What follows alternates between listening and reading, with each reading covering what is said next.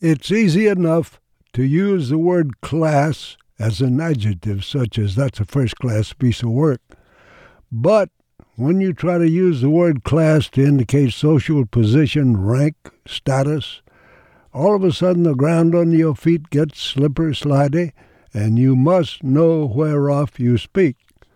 For there is a huge body of belief, as well as some moments in American history, that treat social class as a taboo, a forbidden word or subject. And to hear some people talk today, it's as almost as though there were no such thing in the real world as class distinctions. And if they do exist, it just doesn't do for some people to talk about it. Having said that, there's a, no need for me to remind you that in the real world, even in a democratic society such as ours, distinctions and differences of wealth, power, and social status do exist and do exert a powerful leverage on social life, on economic life, and politics.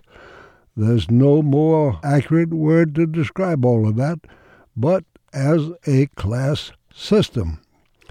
All of this comes to mind when I happen to pick up, among piles of books around my house, the book White Collar by the American sociologist C. Wright Mills, first published 1953 that was in the era of post World War II prosperity.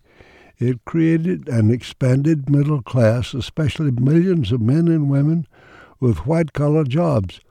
Often they were self conscious at finding themselves identified as members of the middle class, and this was in a so called classless society.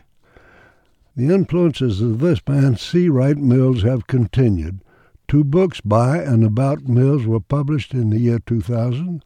Other writers, such as William Holly Whyte, Jr., member of, author of the organization Man, and Sloan Wilson, who wrote The Man in the Gray Flannel Suit, they have all contributed to explore social reality in these United States.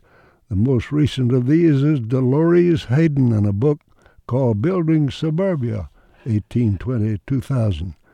What I did like about C. Wright Mills' book is the way he looks at the white collar class as a personality market. Also, he wasn't afraid to take unpopular positions against the U.S. Cold War and its policies toward Latin America. What he did not catch on to was the growing tide of American consumerism which seems to be overpowering other forms of identity, such as class, that Americans might have chosen while crossing the American grain. This is Grady Clay.